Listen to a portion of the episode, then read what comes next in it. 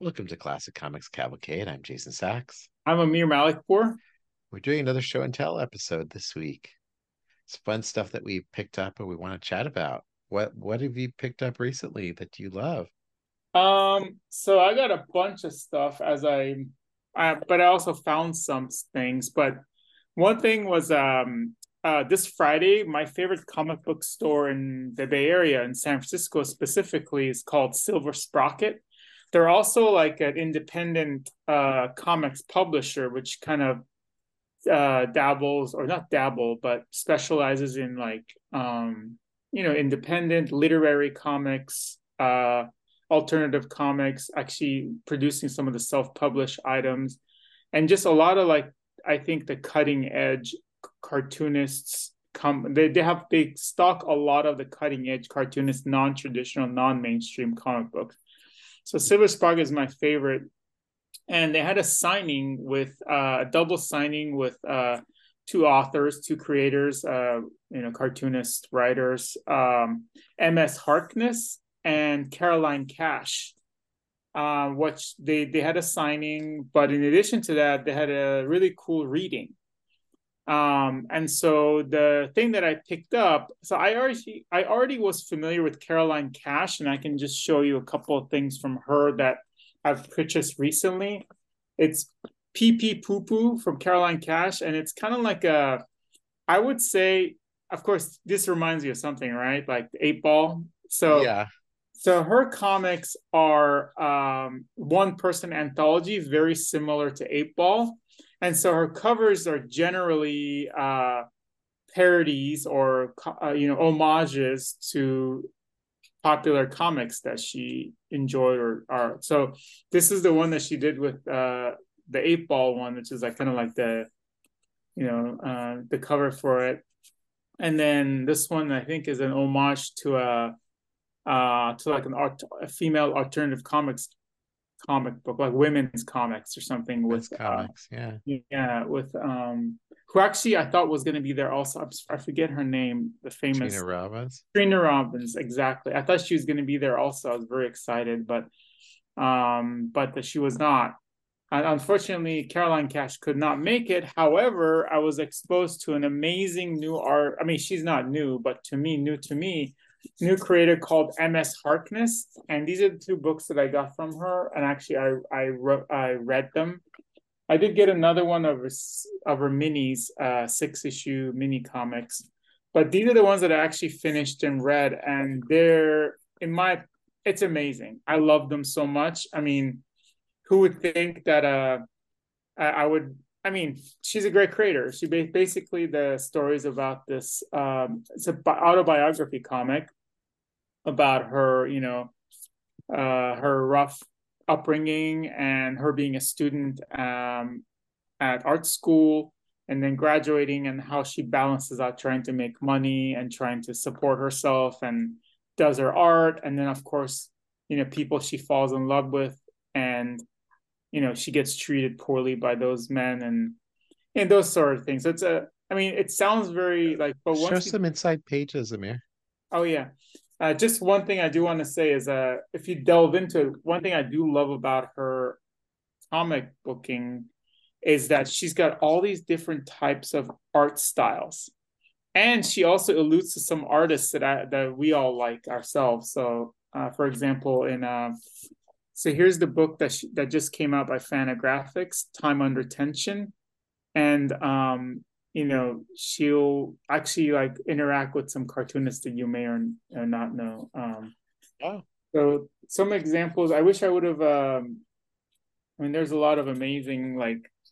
Uh, there's really cool uh, pages here that I should have bookmarked, but I would just recommend everyone just read uh, themselves one thing that's really cool about it is that you know she has this cartoony style but then um she also does other this is the one that's more prevalent however like whenever it gets serious she does like a different like a, a different wow. cartoony style it's like totally different hmm. which is like i'm like i'm a mark for that like if i see somebody doing like different types of cartooning in their artwork or different like go from cartoony thing. But I'm sorry, I don't have the exact uh, terminology for it, but going from that to like almost like photorealistic to impressionistic, I just go gaga for that sort of stuff. And she's amazing. Um, I think the one here's another style that she does in within the book, depending upon what the story is about. So this is the other book. This is the one that came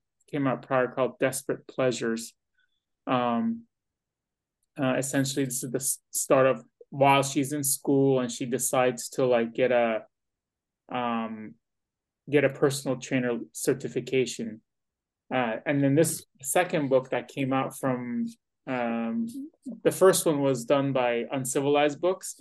Second one that came out is by Fantagraphics, where she's actually like in the midst of getting that test, like passing that test and getting hired, and then also like throughout she has relationships with uh with a, a one particular person, a male. I mean, a, you know, romantic uh thing. So it's great. I I loved it. Uh, I think one of the things about it is that there's some MMA, like some fighting involved. I'm not a MMA person, although I know a lot about it because I used to have roommates who were really into it, and I knew a lot of the fighters and a lot of the terminologies.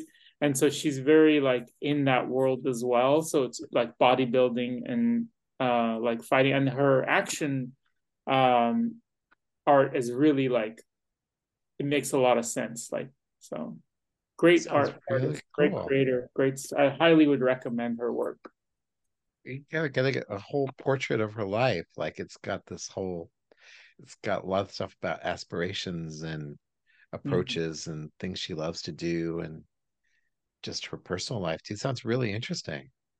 Yeah, I definitely recommend. Uh, and she also did an amazing reading. Like it was really fun. It was like really funny and fun. Like, so that was really good. Wow, that sounds really cool. That sounds really cool, Amir. Um, I am going to pull. Let's up, see what you got. I'm excited. I'm going to pull up. Um, so I need to turn off the background again, don't I?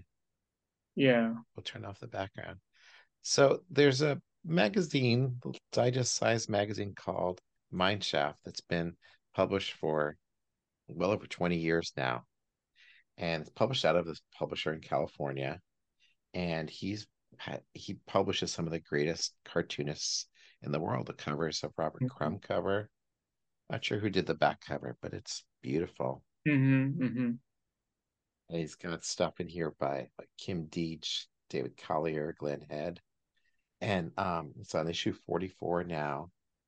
You can see there's a really nice Mary Fleener story here. Hey, Jason, sorry to interrupt. Can, do you think it might make sense for you to be the main presenter on this so we can see the entire comic? Um, I'm gonna overlay some. Images. Oh, you will? Okay, my bad. Okay, cool, cool, cool. You're gonna do that. Uh, so really nice Mary Fleener story, and then uh, all kinds of stuff. Diane Newman. I think that's who that is. Is that an homage to uh, the the cover? Is that an homage to Aline Crumb? This is Robert Crumb drawing Aline. Mm. That's like a new one, right? From after her passing. Um, yeah, I think so. Mm. A new one, yeah. So it's really sweet and sad. Mm-hmm. Mm-hmm. Awesome abstract art in here too. It's a lot of, and then fiction. This been I've been subscribing to this theme for a long time. Crumb's uh, underground or uh, blues musicians. Wow, is that a crumb drawing? It's a crumb drawing. Wow, I've never see that's a different style. Don't you? Do you think? I've never seen him draw like that before. That's gorgeous, isn't it? Yeah. Yeah, crumb on the corner there. Um. So, yeah, you can find out about this magazine at Mineshaft mag.com, I think. I'll post the link right there and also in the notes. Um, but it's this like beautiful anthology zine with all kinds of really interesting, like amazing stuff. Some Drew Friedman art in here. It's a lot of Friedman art in these issues. Uh, so I can't recommend this magazine enough. Um, seem to be really nice people who run it too. Where so, are they um, located at? Where they uh, publish out of? I think they're in California. I'm sorry, they're in Durham, North Carolina. Oh, okay. And it's been published by uh, this couple for a long time. My goodness, I can't remember their names now. I should have put that.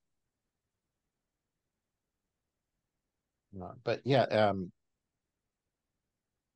there's they have lots of back issues available, and they're all just real treasures because you know it's this very kind of informal way to present work by these amazing work uh, cartoonists. So, yeah, cool stuff. Cool. So Anything you have else? to share? Oh, I, I think I talked a lot. I was gonna see if you have another thing. I can share another thing, but I'll go with another zine type thing. So if you watch cartoons fake kayfabe, you know Jim Rugg's, eighty six yeah. zine, and also uh this this other zine, this black and white zine. Love how this picks up the light. Look at that. Oh yeah, yeah. Uh, this is like a reproduction of uh 80s comics, and it's kind of fun in its own kind of silly way. But you know, he he showed off the 86 zine, of course, on the kayfabe channel. But this is like for me, it's like uh, you know, writing having written actually the 1986 chapter for our uh, American Comic Chronicles book. Like this is like perfect for me. Just loved it. I mean, just look at that spread alone. That's just so awesome. Yeah, I actually had that on my list too, so I'm glad that you uh, talked about it. well, what did you think of it? Um, I love it. I mean, I need to look into it a little bit more, but I think it's interesting that like, you know, it started to get me thinking, which is like a question I wanted to ask you about like what do you think are like the most uh influential years in comic book history like overall like alternative to not just mainstream stuff you know? Yeah actually 86 is the most important year. It's actually the year everything changes. Yeah because you have crisis crisis on infinite earths and then dark knight and you had Maus and you had watchmen premiering and then the back the black and white boom was happening Turtles boom was happening. Um, the new universe happened, so Jim Shooter was was shot down and moved to his whole other projects. Like there's been no year that's been like this, where like comics became so mainstream. I think '86 is probably the most important year in comics. Well, what is second and third? You know, in your opinion? what is second and third? Uh, so second, I would say would be 1962, the birth of Marvel. Mm. When Spider Man and Iron Man and I believe Avengers all premiered in '62, that was a pretty big bolt of lightning from from above, and everything changed at that point.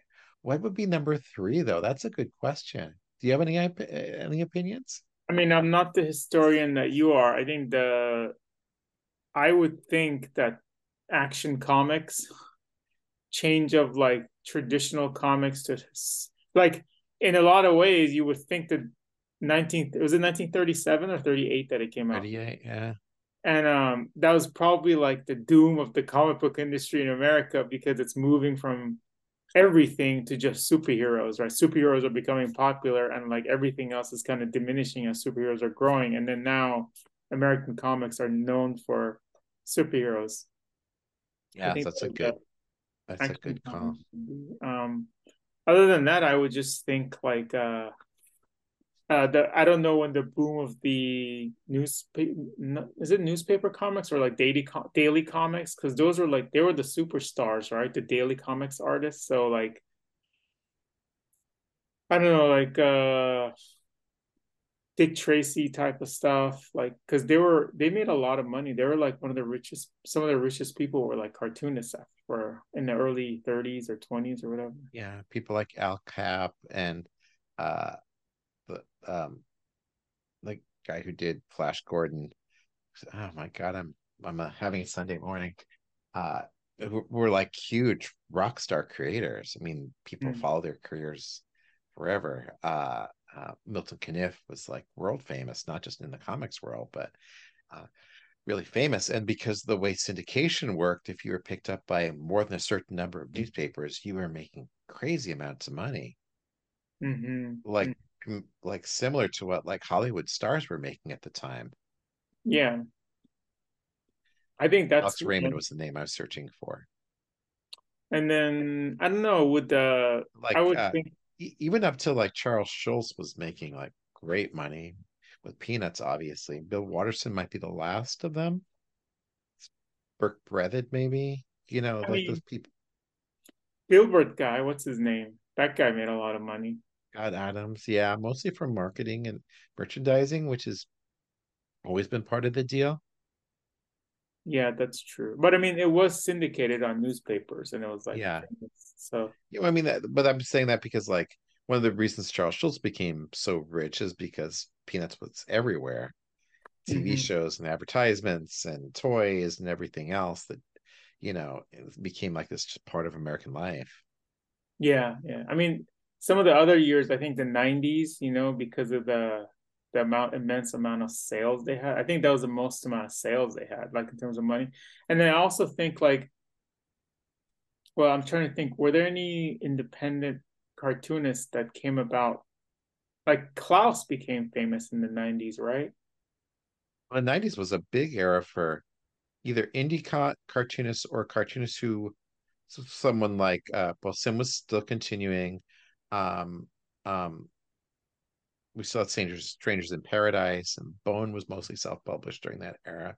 But we also had people like Matt Wagner still doing Grendel, and um, Hellboy was growing. Uh, not really an indie book, but like indie minded. There wasn't close editing on that. Sin City, uh, Sin City, and and uh, the Next Man by John Byrne, and March, all kinds of all kinds of books like that. Uh, Monkey Man and O'Brien and all that stuff too.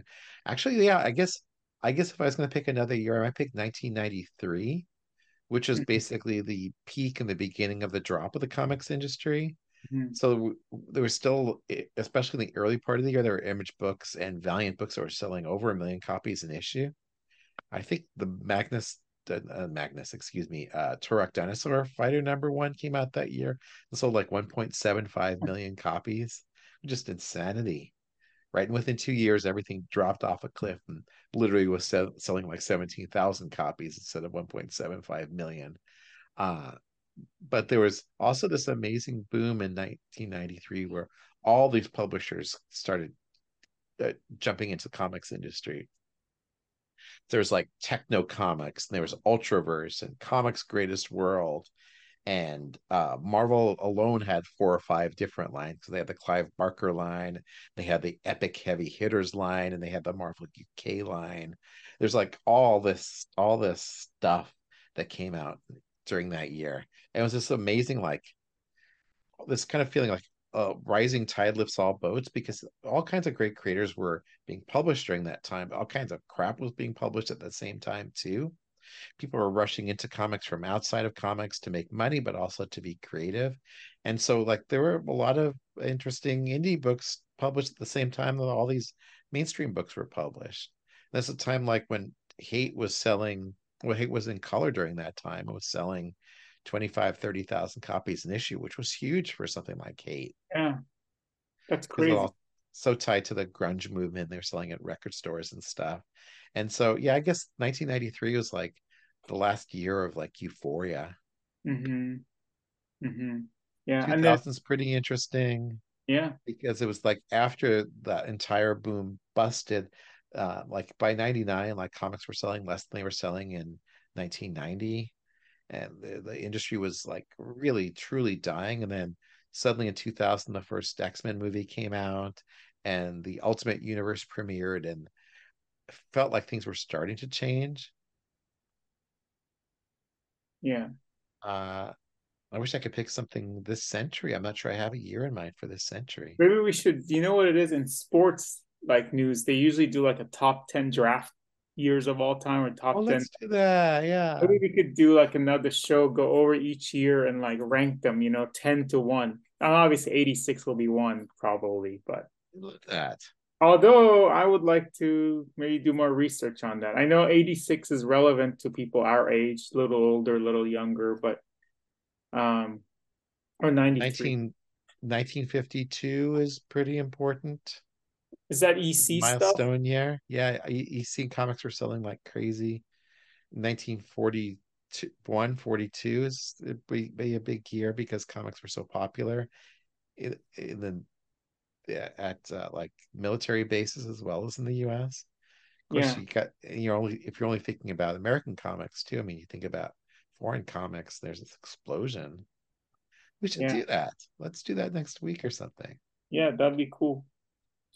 Anything else, or did you want me to? Uh, why don't you go next? Okay. I went to a store and I picked up some dollar comics. Um, which was cool. Like I didn't really get too much. Actually, I'll I'll show you. I had a great find. So let me show you the find first. I haven't read these, but I got all these issues of Love and Rockets for like four bucks each.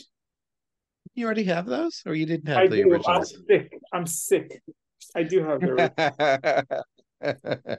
I couldn't pass them up, so I got those. Uh, I will also okay. So the two, th- the, I I got three things for a dollar that I read. One of them was one is uh the Chester Brown comic book, uh, Yummy Fur number twenty eight. This was one that Mhm. I didn't have, and I I read it, and I haven't. I don't really remember much of the other issues that I've read from before, but this one was pretty interesting. It just kind of it's interesting to see his comic because, from my understanding, this Yummy Fur uh, first appeared in mini comics. Uh, and so he basically took those minis and put them into a comic book issue format.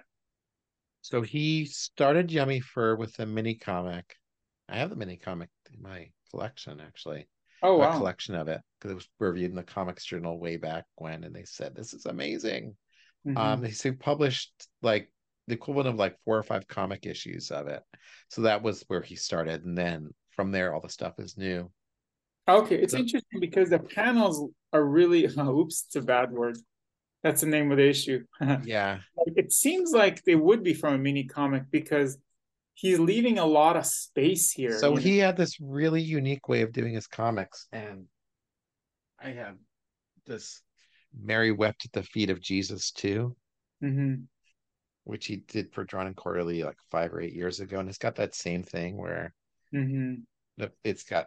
So what he did, and you can see it's that all four panel grids. And my God, a million pages of notes in the back.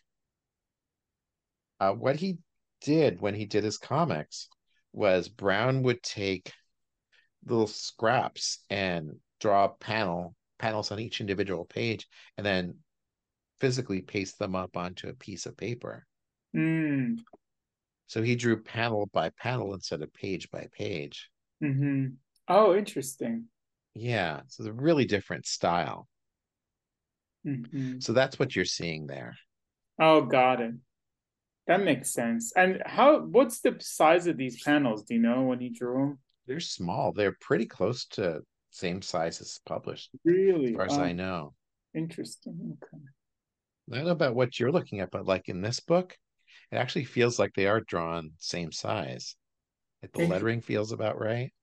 I mean, yeah, really, really different cartoonist too. Mm-hmm. What do you think of the way he tells it? I like that it's you know it's of its time. I think, and part of the reason I say that is, um, you know, it's stuff that other people have taken and made you know combined with other great cartoonists to make better. It's kind of like saying like you look at a computer from the 1980s. It was amazing, brilliant, like the you know, but right now we have computers that are stronger because they use the technology from them and they you know that kind of, so I, I think it's really it was fun to read it was just a relationship thing not just but you know a relationship comic type of thing um so it's a, he's got his unique voice that you know i'm not so familiar with his stuff um, but i always whenever i get it especially if it's a dollar i'll buy it i don't care Picking up. next thing that i of, uh-huh go ahead. no Not a big ahead. fan of Brown's. I just, I, his style seems so like personal to him, and I just don't really appreciate it the way he, wanted to be appreciated. But I get what I I get what he's doing, and I think it's interesting.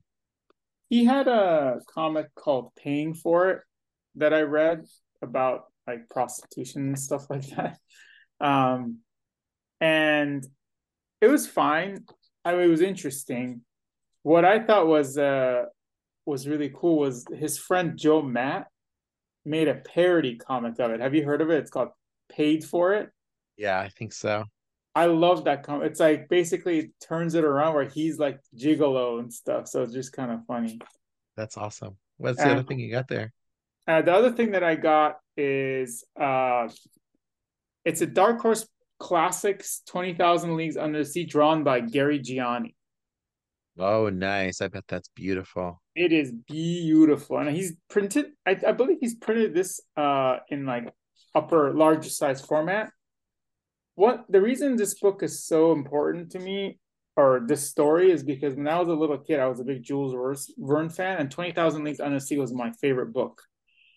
And so it's cool. I, I can't wait to like kind of relive it in comic formats. I read the book like I you know, I love the book, so it's cool. I got an answer to your Chester Brown comments, which is oh. modernized and newer. So I'm on the I'm the on the Patreon for uh, Kevin Huizenga, who uh, oh, I've nice. talked about before, and I love his work so much. And so this is his newest, I think, self-published comic. And yeah, what I love about Huizenga in part, yeah, self-published, is um he's he draws a lot of very abstract work, but then he also plays so much with the medium and time and the way we relate in space and time with with ourselves. Like this is just such a cool page, this warming up thing. Oh yeah, that looks cool. I should I want to get that. I might get it. It just plays with the format and the way we think about time and what it, the way we go through life and it's just a, a such a fascinating way of like looking at existence. And so, yeah, to me, this is like this is state of the art. And I know he's been doing this work forever. Um, but like the very simple styles and the way he plays with mm-hmm. styles mm-hmm. and time and evolution and the way people grow and change through time. Uh, ever since I first found his work, I've just been amazed by the quality of work he does. Yeah, I love Huizenga's work. Beautiful. Even just like this first tier on this page, it the way he shows him moving through space and time is so interesting. Uh, is the story fun? Yeah, well, it's it, it like all his stories. It's just very kind of trippy in in interesting ways. And then because I'm on his uh Kickstarter, uh, rather his uh, Patreon, I got a page. He sent me a page of original sketches too. Oh, nice! That's awesome. Uh, so I got my Huizenga originals. Be okay. I'm gonna plug in my laptop. The batteries are running out, but keep going. Wait, I can cut all this out. Oh, thank you. Sorry, I just noticed that I don't want to like fall out. Let's do one more thing each. I feel like mine's. Oh, I, maybe I don't have to fall or jump out with a thump. Okay. Or do, do one more thing each. Um. Sure. Yeah. I will uh show a couple of things. I'm gonna put. I'm gonna. I think I'll take screenshots of all this stuff and put it up while we're talking. So. Oh, cool! Awesome. Um. Because I can find it all online and Oh, cool. Thanks. want to see the comics instead of our faces. One thing that I, I I'm gonna I'll be quick and I'll just talk about two things. One is I'm a big fan of Bubble Zine, which mm-hmm. talks about comics and comics interviews. And number 17 was the one that I happened to not have. And it happened to have the, you know, MS Harkness who was uh signing and you know reading parts of her book there. So that really worked out. I'm glad that I didn't have it and then I got to buy it and she got to sign I got to have her sign it so that was kind of cool.